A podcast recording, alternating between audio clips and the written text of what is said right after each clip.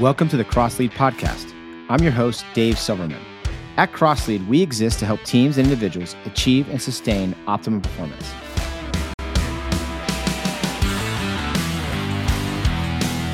In today's episode, I have the pleasure of speaking with Charlie Herrin. Charlie serves as the president of the Technology Product Experience Organization within Comcast Cable. When I first met Charlie in 2015, he had just transitioned to the role of leading the customer experience division. A new to team tasked with the largest NPS implementation in North America at the time.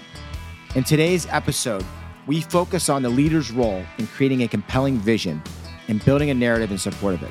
We talk about his obsession with the customer and how technology can meaningfully improve a customer's life. Charlie discusses his personal routines and leadership development philosophy. We talk about his approach to leading change at scale and how you measure progress. A proud father, husband, outdoorsman, and amateur photographer, Charlie's humility and empathetic leadership style makes him a truly world class leader. Thank you for tuning in. I hope you enjoy the conversation that I have with my friend and mentor, Charlie Herrin.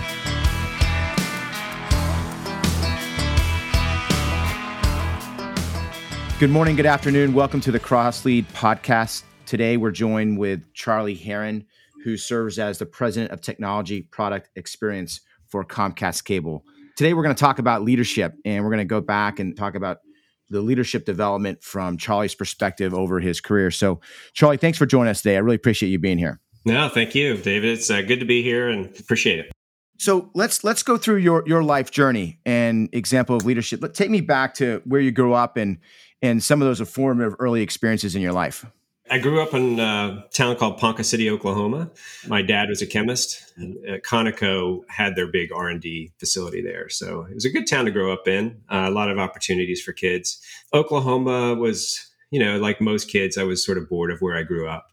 I was really, really focused on backpacking and camping. I had read a book called uh, Walk Across America by Peter Jenkins, and it really I, I, just woke me up to the idea of, of outdoors because uh, my dad was not an outdoorsman. How old were you when you read that book? I was 13. I was 13. So actually, I read the National Geographic articles that he wrote first, and then and then and then read the book. But you know that got me into scouting, which I joined largely because they were going backpacking in New Mexico, and I wanted to do that.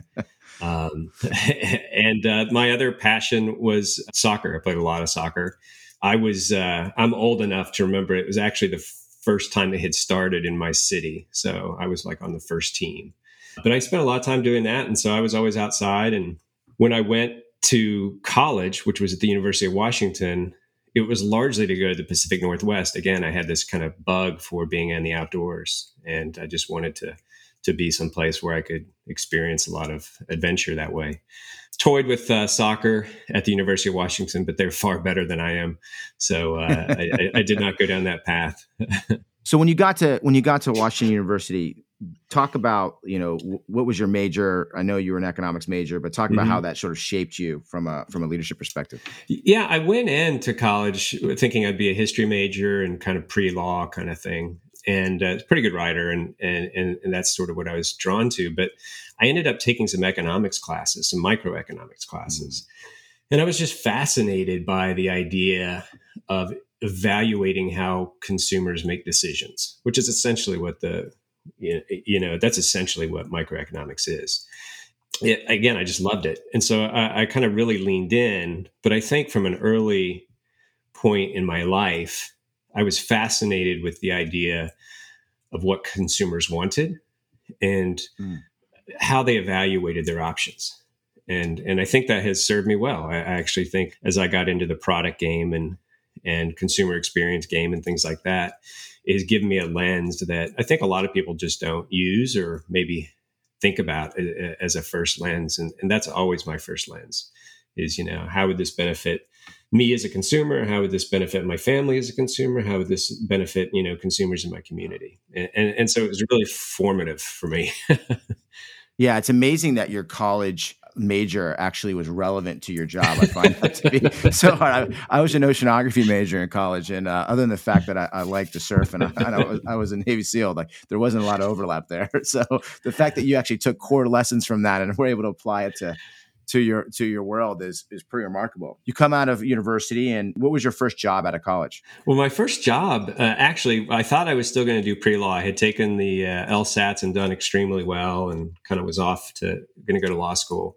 Just on a whim, I interviewed at uh, Andersen. What what then was Andersen Consulting. It's Accenture now.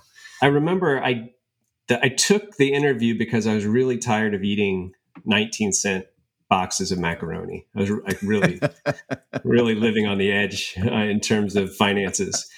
And I thought, well, you know, my LSATs are good for five years. I'll just go to this interview. But I didn't really care because I'd been accepted to law school. And so I just sort of answered however I would wanted to answer. It was a little bit like that uh, Seinfeld episode where, where George Costanza sort of says the opposite of everything he thinks he should say, and it works for him and it worked for me. They called me back and got said, you hired.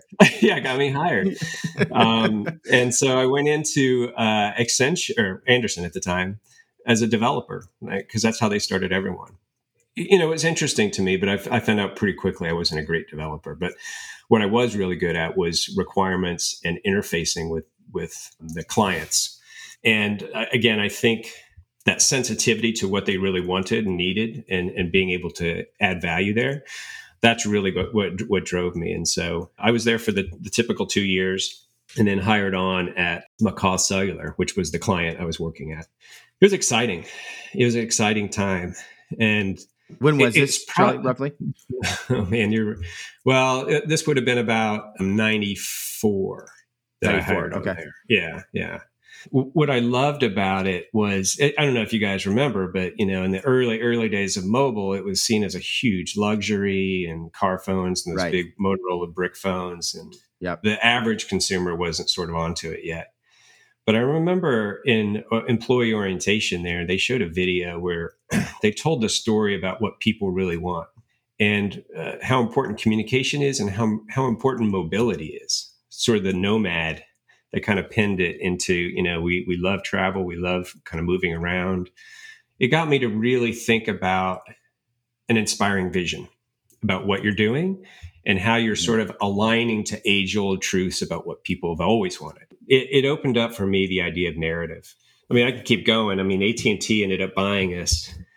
That sh- I, I, I again was able to start to craft why that was good for the how that could bring mobility really to the mainstream and got to work on some really interesting projects to to do that it also showed me uh, some things I didn't want to ever do, which is like gigantic meetings. I remember going, there'd be four of us and like 50 others.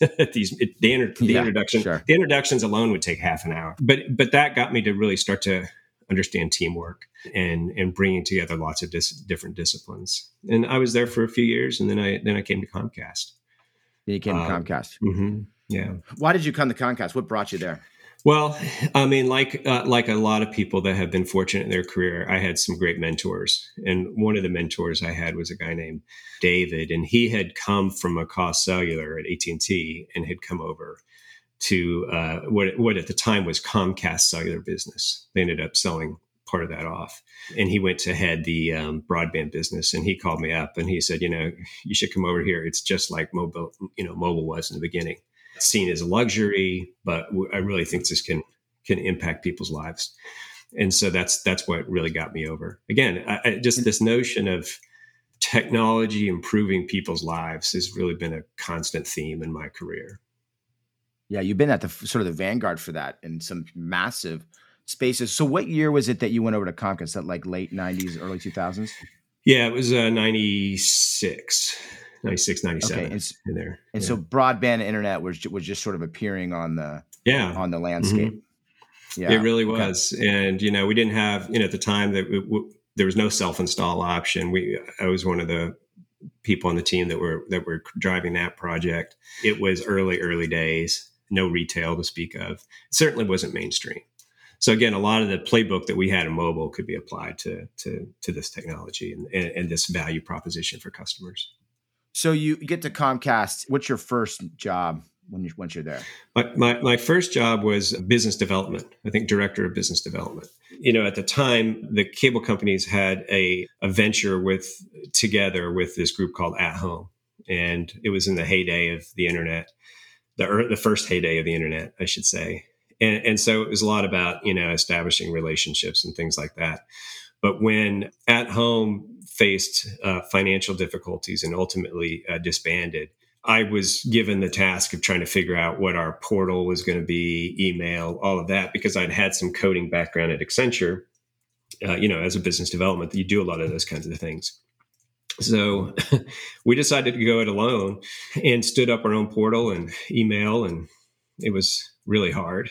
But uh, that's ultimately what became the seed for what became a lot of our interactive properties and and ultimately our product development teams and, and approach was that interactive group. Awesome. So, who was your competition then when you were going alone? Was it was it the the, the Microsofts and Googles of the world? Or? Yeah, I mean, it was AOL. You know, they were AOL. huge. Yeah, I remember.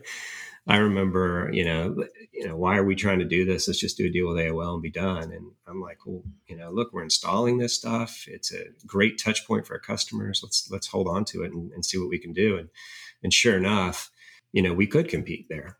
Um, and we won by focusing on what we were trying to do, which was connect up homes and connect people to a vastly bigger world through broadband internet. And it was a little less about you know being the portal. Um, it was it right. was you know sure we had one and and and and we made money on it and, and things like that but the real focus was like just connecting this home. And then we started to put services on top of our portal like video and flash players and things like that that were really exciting that gave us a lot of confidence to go kind of further into the interactive space yeah. And then from BizDev, when, what was your next stop in your career? Um, let me think. Well, I mean, it, it, became product essentially. You know, I was, I was running the product. Yeah, it, it, was you know running Comcast portal and interactive properties, and you know the features that went along with them, which at that time were things like email and personal web pages and stuff like that. And, and then, but that evolved into you, you know our working on the TV products and working on the Xfinity Home products and things like that. But it was it was mm-hmm. definitely starting to run product teams and user mm-hmm. experience teams. I think when I met you, you just come out of having run the Xfinity program, which was at the time was the most successful product right. that Comcast had launched, right. both from an experience standpoint and just from a technology innovation standpoint. Mm-hmm. Maybe maybe talk about that experience and how that sort of shaped everything you've done since. Yeah, I, I think um, you know when we decided to redefine television and really put the experience and, and delivery up in the cloud, which we call our X1 uh, experience. I did not start that. Uh, that was already started by some really smart folks. But what I did do as I was brought in, we put a new UI on it, and we spent a lot of time trying to solve, you know, the the discovery and content. Um, I, I put that in quotes that customers have, which is there's so much on. How, how do I really kind of get to it quickly? How, how, do we make it a really welcome and, and advanced sort of experience versus what existed before? And so I did run that product team. And, and to your point, that was really successful. You know, I still think it's one of the, the better UIs out there. And we, we really did it by focusing on the content itself and our mission. Our mission was A, to put a TV in every pocket. So we focused a lot on the streaming and and and mobile pieces. It was B to get you to your content that you want faster, and so we spent time on search and discovery and different ways to do that. Uh, whether it's um, you know Rotten Tomato listings or whether it's we had some really cool ways of searching, and then mm-hmm. adding things like the voice remote. Ultimately, was sort of the last thing that I was I was involved with, and um, also looking at that screen as kind of more than what's on TV. Like you can use that screen to, you know, see your security cameras. You can use that screen to interact with customer care. And that's still something I believe strongly in. We'll keep we'll keep doing that. But the the focus and the the mission that I I gave the team was literally, and we had it at, at the beginning of every meeting, this slide was you know, like we're here to change people's lives. And and we're here to to implement our version of innovation. And for me, innovation is not feature matching. Innovation is making someone's life better. It can be complex technology that does that, or it could be something as simple as you know sticky notes. Uh, but the mm. focus is you know making life better, and the the the job of a good product person. I used to tell this story my youngest, which you've met, Maeve, she was four or five, and she was opening this present, you know, excited like a kid always is. And, and she said, I never knew I always wanted this. And I thought it was pretty, I thought that's exactly what a good product person should be doing. And so the idea that we're constantly trying to figure out ways of making someone excited about what they're using and have them to start to think like, I can't imagine my life without this. Like, what did I do yeah. before? It's just such a, it, it was such a, it still gets me super excited just thinking about it. And so, and so that is my passion and spent a lot of time there. And, and based on that success, they said, Hey, we have another problem for you, which is the customer experience uh, piece that we've been trying to turn around for a while. Could you come in and, and focus on that? And I remember when I first got that gig, lots of things. First of all, that's where I, I, I met CrossLead and you, but I remember getting a lot of questions like, well, look, you're not the customer care guy. Like, what you don't have customer service experience. Why are you in this role? Right.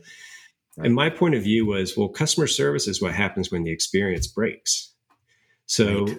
Right. we're going to go fix the experience, which is in the product, it's in the sales journey, it's in all of those things.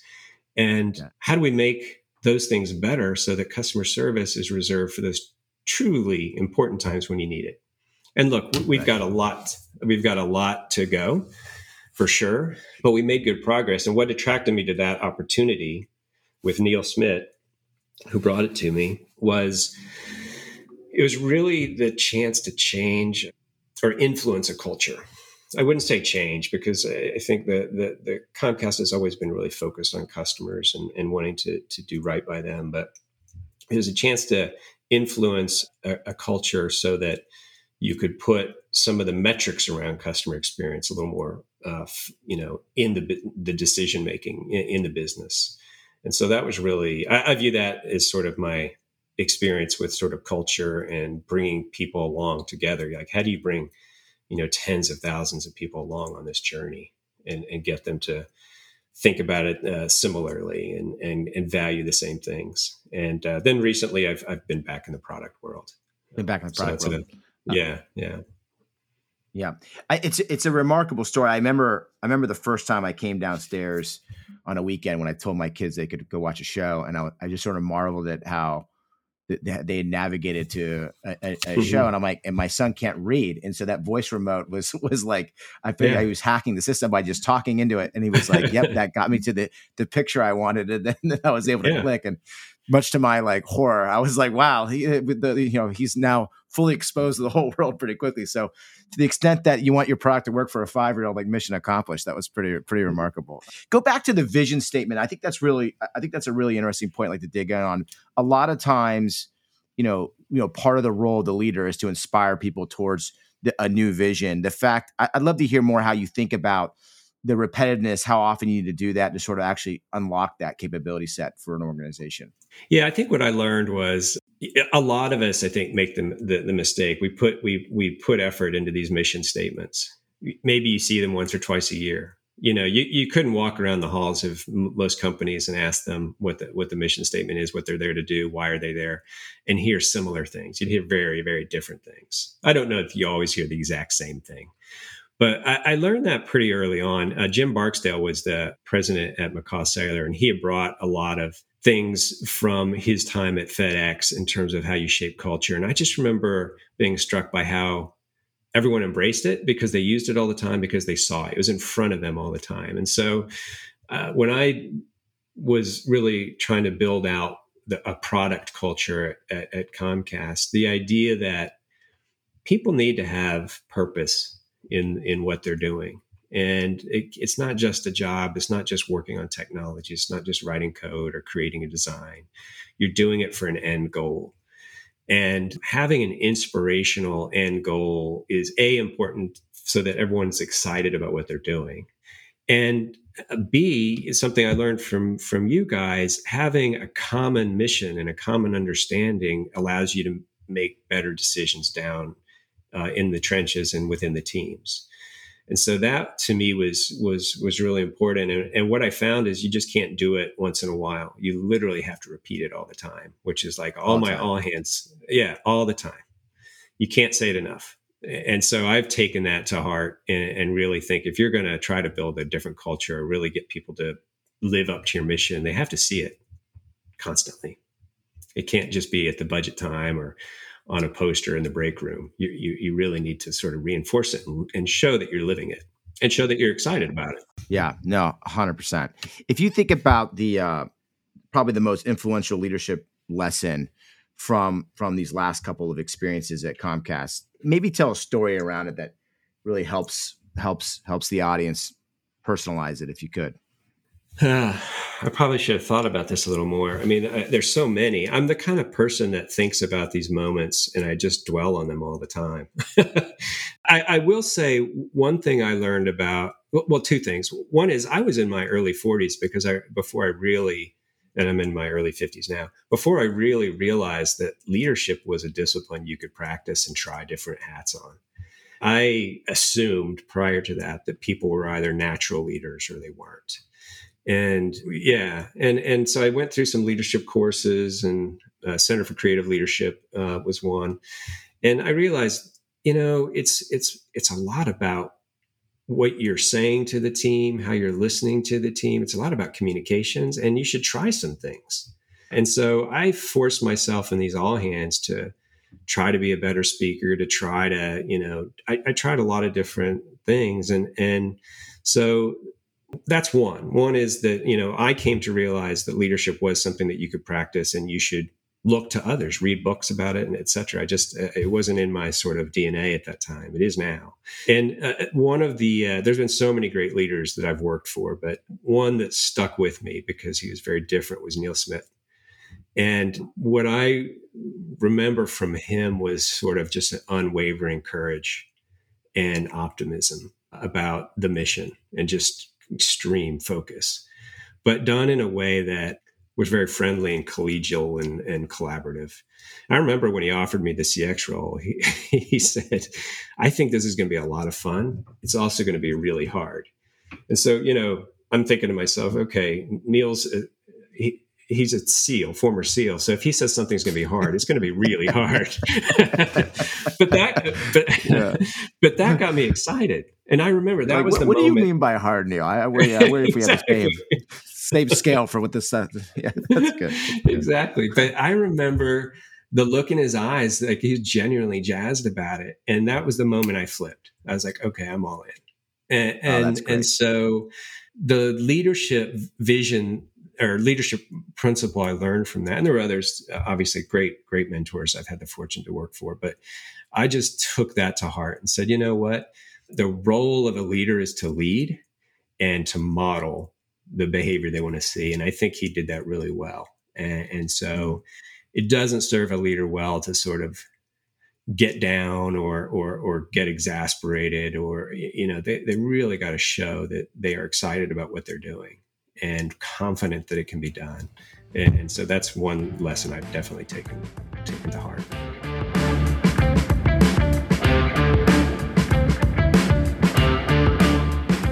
talk to me about your your personal habits, like how you sort of set yourself up for your day, for your week, for your month, for your for your year. Like, uh, are there specific things that you do that are so unique to you that might might be perceived as quirky?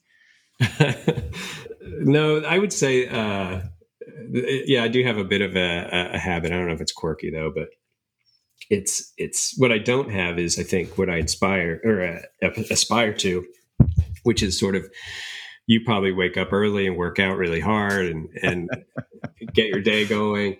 I do that in spurts, and actually during this pandemic, I've been I've been pretty good. So my day typically starts at five or earlier. Uh, I sleep less as I get older, but and I'm not a kind of guy that can get up right away and work out. I'm just not. And so the the one habit that I do have, which my wife teases me, but she calls it puttering around. But uh, you know, I get my coffee, I read some email, and I always I always read the news uh, or, or watch the news, BBC or something like that, or NBC. For me, it's just having an hour and a half of quiet time to kind of think about the day. And actually, a lot of the stuff I think about, I process emails and stuff like that, but a lot of the stuff I think about is what we've talked about a little here today, which is like, how am I going to sort of, you know, support the narrative I'm I'm telling, in the meetings that I have today. You know, where where are there opportunities to influence, you know, towards the mission of what we're trying to do? It's it's a bit of a reminder of really what I'm all about and what I'm here to do. I love that. And then you know, that's awesome. And then you know, I have during, especially during COVID, because I'm not an early morning workout person. I did start blocking seven to eight to work out, so I've been pretty good about that. But other than that, I don't have a lot of like uh, you know, quirky habits, or well, I probably have a lot of quirky habits, but not on a daily basis. but uh, no, I'm, uh, and then I'm a big family guy. I've got four kids, so in the in the evening uh, you know, I try to get as much done during the day so that I can have some time with them. You know, we're big, big family dinner people. Oh, that's great. That's great. Yeah. If you go back to your early days as a as a scout, and I know I know you were very successful. You went on to to to get your Eagle your Eagle Scout badge. Maybe talk about what was like one of the core takeaways that you still leverage today from from those experiences as a as a child. Uh, you know, I would think well, first of all, I was again very focused on the camping aspects of being a scout. So to me, it was it was about getting a bunch of skills that I wasn't going to be able to get, at, you know, from from my dad. And you know, I would say, and I went on. My my son is an Eagle Scout. I went on to help with his troop. I, I would say what I took from it was a, a notion of civic responsibility, and just just the idea of you know doing things for your community I did not, um, and we've talked a lot about it. I did not go on to, you know, serve in the forces or anything like that, which has been a, a minor regret of mine. But I do feel like, as a as a person in society, we we owe something to the community, and I think I, I, that scouting experience fostered that. And then I would say, as an adult leader uh, in the Scouts, when my son was in it, what I was amazed by is just how accomplished and thoughtful these young uh, men and, and women can be.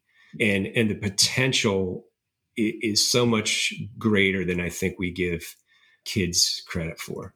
And uh, so I was I was truly inspired by the accomplishments of some of these, you know, 16, 17, 15 year olds in terms of what they knew about, you know, everything. You know, they just attacked it and with such a curious mind. And so that was that was really inspiring to me. Yeah, it's awesome. I mean, obviously the whole be prepared piece plays in. It sounds like you do that every morning. Uh, your routine. Yeah. I love the fact that you connect. You take the time to be thoughtful about your day and looking at the various interactions you're going to have and saying, "All right, how do I take that that vision and weave that into these meetings?" That's that's that's that's extremely thoughtful. It makes a ton of sense and probably a practice that everybody could could probably apply. I think you can take that into sort of your your your goals too. Uh, again, I'm a big believer in keeping track and keeping score. And so every quarter, what did I say my goals were? How am I grading myself? And I, you know, send that to my boss. And one, it helps the scope creep. It helps to remind your boss what you said you were going to do. And two, it keeps you honest and it makes you a person of your word and transparency. Look, I'm not, I'm not getting this goal done, and for these reasons. But uh, I think it's important to constantly revisit what you're what you're trying to do. You talked earlier, or we've talked earlier about you know the importance of teams and and sort of your your sort of development around those concepts, specifically in the CX role. Because I, I think it was it, it was an interesting. I think it'd be good for the audience to hear kind of the uniqueness of that position because you weren't really in charge of anything, right? But you mm-hmm. had influence over sort of everything. And so you really had to work in that distributed, almost team of teams mentality. Maybe maybe talk a little bit more about you know some of the key things you took away from trying to drive a transformation from a, a centralized resource with a very strong incumbency in, in the you know in, in the respective silos and disciplines of the organization. Yeah, and to me that was a really fun moment, uh, actually. And I'm not saying this just because I'm, I'm on a Crosslead podcast, but as you know, the story was you guys had given me the galleys of Team of Teams to read. And I was I was away on a vacation, and and I so I had the CX role, and I had some ideas of things I wanted to do. But the the piece that I hadn't figured out is like, how am I really going to get all of these different disciplines to to chase the same vision and figure out how to do that? And in reading that book, it, I was so excited. Like I wanted to leave vacation right away because for me, it unlocked the idea that you can create a shared consciousness and greater context around a mission with some pretty simple communication tools, some simple sort of uh, team decision making tools. And so that was, and, you know, you were there as we launched, uh, you know, what we called the CX Forum, which was our sort of all company once a week meeting where we invited everyone to participate. Uh, and what it taught me was that context is so critical to the teams making decisions. And it can turn things from adversarial into sort of pure alignment uh, with just understanding a little more context. And I that's that's something I'm really driving as I focus on teamwork now. Very smart folks on the team, all very focused on their area of the business not coming together regularly to understand other people's parts of the business. This notion of like quarterly business reviews where everyone sits in. And again, I pull those lessons from from CX that if you really want to give people the license to do what you want them to ultimately do, you need to give them full context and a very clear mission that we all agree on. And once that happens, magic, because you, you it just starts running itself. That that's what I learned you know, one of the things that I, I, chose, why I chose the NPS system to implement was not, um, uh, sure, the score is important and the question is important. But to me, there were two factors that were the most important that I wanted to kind of get into the culture. One was the idea of following up with customers, calling them, you know, getting more feedback from them and using that rich, rich data to one, solve their problems, but then start to really look at it at a a, shape your own priorities. Yeah, I mean, I think it's really easy to to look at machine data and believe your own data. Mm-hmm. You, you, can't argue people's perception because that's what they have, you know. And so right. that's important right. to have their perception as as a measure or marker of, of where they are with your brand. The other component and the most exciting component was this notion of ENPS, the employee NPS about what you're doing. And mm. what you do in that process is you surface, you have them surface at a very local level issues that are keeping them from accomplishing the mission. And you address them. And what I liked about NPS is it put everyone at, at a senior leadership team on notice and accountable for solving those problems they have to list it you know because we we elevate them we track them we make sure everyone knows them and it's basically an insurance policy to make sure you're listening to your to your employees because they know what to do. They want to do right and they know how to solve the problem. And you've got to sort of listen that. to them. Yeah. And so that was that was really important. And I think the whole CX journey also taught me just the importance of, you know, your frontline workers in terms of listening to their ideas and trying to make their job easier so they can do the job that you want them to do, which is take care of the customer and uh, yeah. that to me is the more important than any kind of score is is that we have a system now. And and when i walk well i guess i haven't walked through the halls in a while but when i used to walk through the halls the things that made me the most proud about that whole period of my career was hearing people in meetings talking about nps as part of their decision making or product feature or whatever. And it's in every single meeting in every single function you know, legal, finance, billing. And that to me was uh, okay, it's part of our DNA, it's part of our culture. That's the the, yeah. the most proud thing I, I, have of that whole period. Yeah, that's a great example of culture change right there, and, yeah. and being able to sort of manage it. And it's hard to quantify culture. Oftentimes, it's sort of like oxygen you don't really notice it until it's missing right mm-hmm. um, when you get when you get those insights just by walking around we used to call it trooping the line right you go out in the in the foxholes and the front lines and just sort of hear what the men and women are talking yeah. about. And and when you hear them repeating back narratives that you're trying to push to the top you feel you feel great. Yeah. Like yeah. who you're like it's not important who i am. It's important what you're saying and that's great. That's awesome. Okay as you think about uh so i mean that's it's a good segue into you know the last year and a half have been incredibly challenging for a lot of people and i know you know specifically the work environment. I'd love to hear mm-hmm. you know specifically how you guys have uh, sort of dealt with the pandemic and and how you're thinking about your team and as, as it sort of return to work opportunities start to present how you're thinking about best practice coming out of that? Well the first thing is we've always placed employee safety as a, as a super high priority. So that has guided everything for us. And uh, so early on you know it was like all right how do we keep our employees safe and still try to accomplish the things we want to do as a business and get customers hooked up to you know because now they're even more uh, focused on on uh, be, staying connected so uh, one of the things i'm really proud of is we moved you know tens of thousands of employees to work from home within 60 days. And we did it in a secure way with a scalable VPN and a lot of creative technologists and just hard elbow grease to get that done. And with the, with the idea that we can make them productive and happy at home and not place them in harm's way by having them come into sort of open floor plan call centers and things like that. So that I think it, it, going in, we didn't know how easy or hard. Well, we knew it was going to be hard. We didn't know how successful we were going to be, but we were very successful. And I think the employees reflected that in terms of uh, we we love that you, you're focused on us, that you're focused on our safety and health, and then talking about doing doing a good job and as as a, as an employee. And I, I just think that that was such a proud moment for us to be able to do that.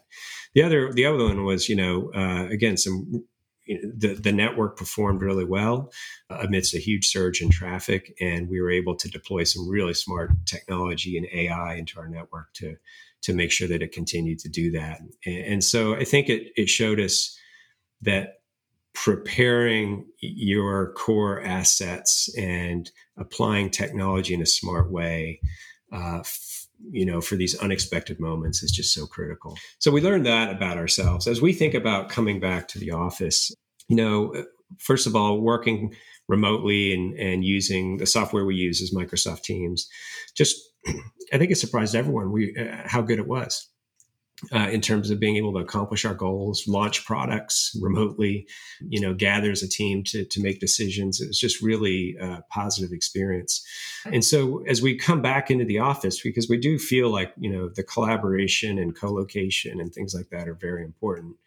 We'll be, we'll understand how to be more flexible. But I, I think what it's taught us is the importance of distributed locations. How do you include, you know, your, your development centers in, in India or Israel or, or, or, or, Denver and really bring the teams together. That's been a lesson we've learned. But I think as we go back, we are looking forward to getting back and being together and, and driving those that, that teamwork. But we'll, we'll have some tools, some extra tools to be even more connected and even more flexible when we need to be. Awesome. Yeah. You know, it's interesting. I was having this conversation with some some other executives recently as they think about navigating this. And I think a lot of a lot of people, specifically then in a position to make decisions around this, are, are sort of wrestling with: is it back to five days, or is it only going to be a hybrid, or whatever else? And you know, my my my thought is once people learn a new skill and learn new muscle, like they're they, they're, they're never going to go back to exactly the way it was. Mm-hmm. You're just going to have an expanded you know toolkit to do stuff and. I still think the most effective form of communication is in person, face to face. Yeah. So for those, you know, those those really, you know, high impactful sessions that are needed, there's, there's still going to be a requirement to do that. But I, I, think we've all learned that there's the ability to sort of operate, like you said, in a distributed manner and be effective. Going back to you know the team of team story for a second, you know we we set up our physical infrastructure around the globe, realizing that the majority of the people that need to be involved in the night's operation were not going to be physically present, not because of some mm-hmm. pandemic, just because of right, right, know, the laws of physics and and and distributed. So we actually designed our spaces with that in mind meaning like we knew that our, most of our conversation was going to be have to be in a virtual setting mm. and the people in the room were important but you know it was trying to over index to make sure they were inclusive was interesting what i love about what i love about how teams and when you go to fully virtual is now everybody has the same experience because they're through a common platform right. but coming back to some hybrid model where you're gonna you're probably gonna have a scenario where you got some people in the room and other people out of the room but you still got to get the same thing done it'll be interesting to see how people people sort of navigate that. But that was like, you know, a critical insight because it was just a constraint that existed for us. So it wasn't an option sure. to yeah. have it the other way. Yeah, I, I think uh, two things. One is uh, we're also sort of retooling our rooms for this notion of a more inclusive environment with remote workers, whether they're individually remoting or, or as I mentioned, at, at one of our dev locations the, the key one of the things that we're doing which is the key thing that i think everyone feels like they really miss was this especially on the engineering side was this kind of whiteboarding uh, I, I, think the virtual whiteboard yeah. uh, is just hard i see yeah, you have hard. your whiteboard there so one of the things we're doing is setting up cameras on the whiteboards and we'll see how we're gonna how that goes and we're gonna we're gonna start going in some of us uh, just to test it out here uh, in, in, a little bit mm-hmm but I do think I, I, think the second thing is I think all of the participants of a meeting are going to be a lot more in tune with the fact that there are remote folks. prior to COVID, we had to have all these sort of, we tried to have these rules of, hey, if you've got someone remote, don't forget to ask them their opinion. You know, we had these, you know, sure. don't close the meeting without asking anyone on the phone, you know, their thoughts, that kind of thing. Cause we were trying to reinforce this notion of don't forget. And I think that won't be a problem anymore. So I'm looking forward to um, yeah, that's better, better, better team cohesion. But it is going to be, a, you know, we don't know yet. We're, we're going to learn our way through it, like like most like most other companies. Awesome. Yeah. So, um, two two last questions. Right. First of all, what you know, what are you guys working on now? Like, what are your top, you know, key priorities, and you know, on your own leadership development? Like, what do you what do you kind of like focusing on or finding time to read or think about now? Well, um, as I, as I set up the the structure, really trying to figure out how do I drive more contextual, better alignment with the teams, including some of our stakeholder uh, partners that's like not a new problem, but it's uh, I, am making sure one. that we yeah. persistent one that you've always got to work on and you can always get better at. And I think it doesn't get better without a very intentional way of doing it. So I'm looking at um, some training to help with that. You know, I, I think you know a lot of the we, we did a lot of listening uh, sessions with our DE and I efforts. Listening sessions are actually part of NPS. We call them huddles. So some of the training I'm looking at is um, how to have conversations. How do you have really honest, hard conversations, but not in an adversarial way? And there's there's some uh, good uh, material out there, so I'm going to be kind of focused on that. And then the second thing uh, we're focused on is how do we really set our ourselves up for the future of what the home is going to be? And spending a lot of time really looking at like really really what are customers going to want in the home? How are they going to what kinds of entertainment are they going to want? And uh, kind of getting back to some some strategies. One of the things i'm um, interested in doing is is driving sort of a 10 year strategy cycle uh, within the group. Um, a lot of companies will do five year plans or three year plans um, and how do you sort of have a rolling 10 year kind of plan on on again less about the finances but more about where we consumer trends are going to be and how do we really make sure that we're applying um, our innovation and our resources in a smart way to make sure that those are seen and and worked into our products uh, in a real way. So those are sort of the the two big sort of uh, new cultural things I'm working on. And then other than that, we're going to keep driving connecting homes you know and people whether it's uh, some of the mobile products we're launching now or or good old broadband and and some of our new forms of entertainment you know it's just it's a busy busy world as you as you know lots of uh, product changes but it's exciting and so you know continuing to focus on what we want to do and not kind of chasing what others are doing is always a, a battle so making sure that you're staying true to what you think you can build is, is, is key to me that's great. That's great. What's the most recent like book you've read or movie you've seen or show you've watched or something that's that you know you found interesting that maybe the audience could go benefit from? You know, I was trying to look at the, I was trying to look up the title of this book I read. I, I will get it to you, but um, it, it, was really about uh, successful leaders um, and CEOs and how they thought about capital allocation again, I apologize. I can't think of the title. I need to look at it. What was the main theme? Been a couple book? months. The main theme was look here are eight uh, CEOs, and they were some of the most successful CEOs in history, and they may not have been the, the high flying ones you've heard of, but they really returned shareholder value because they thought constantly about how they were allocating capital and uh, just sort of the thought process that they went through. And I think that is uh, increasingly uh, something that uh, I'm certainly spending more time thinking about as well, because you do you have to shut down some things to start new new things, and that's hard. Uh, but you know the the people that either through instinct or in this case, uh, you know, just really good uh, studying of of where things are going, they've been able to make those those those choices.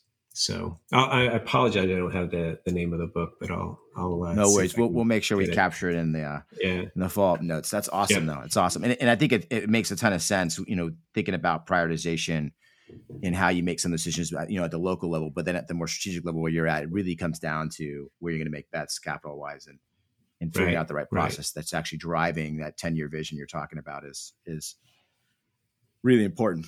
Well, Charlie, thanks so much for taking time with us today. We really appreciate it. It was awesome having you on the, the CrossLead podcast. Any final thoughts or comments? No, I, I again, I, I appreciate uh, and honored that you asked me to to participate. I've learned so much from listening to others talk about their uh, experiences. I've certainly learned a lot from from you. Just hope hopeful it can be helpful to someone. A- again, the the notion of high performing teams and how you organize that is is to your point. It's a persistent problem. So I think you're doing good work, and it's it's it's it's critical if if the listeners want to learn more about you or, or, follow you, is there even a way to do that given uh, your your role and position? Um, PR people are going to love this question. yeah, I, honestly, uh, you know, I, am not active on all the social media platforms, so uh, I think you probably just need to look for. I, I know that uh, you know I've got some some of my keynotes out there. You can watch them, and uh, you know, once COVID kind of gets better and, and we're traveling more, I'm sure I'll be I'll be doing some conferences and things like that. Awesome, appreciate it. All right, well, thank you, Charlie. Right. Really appreciate you spending time with us today. Likewise. Take care.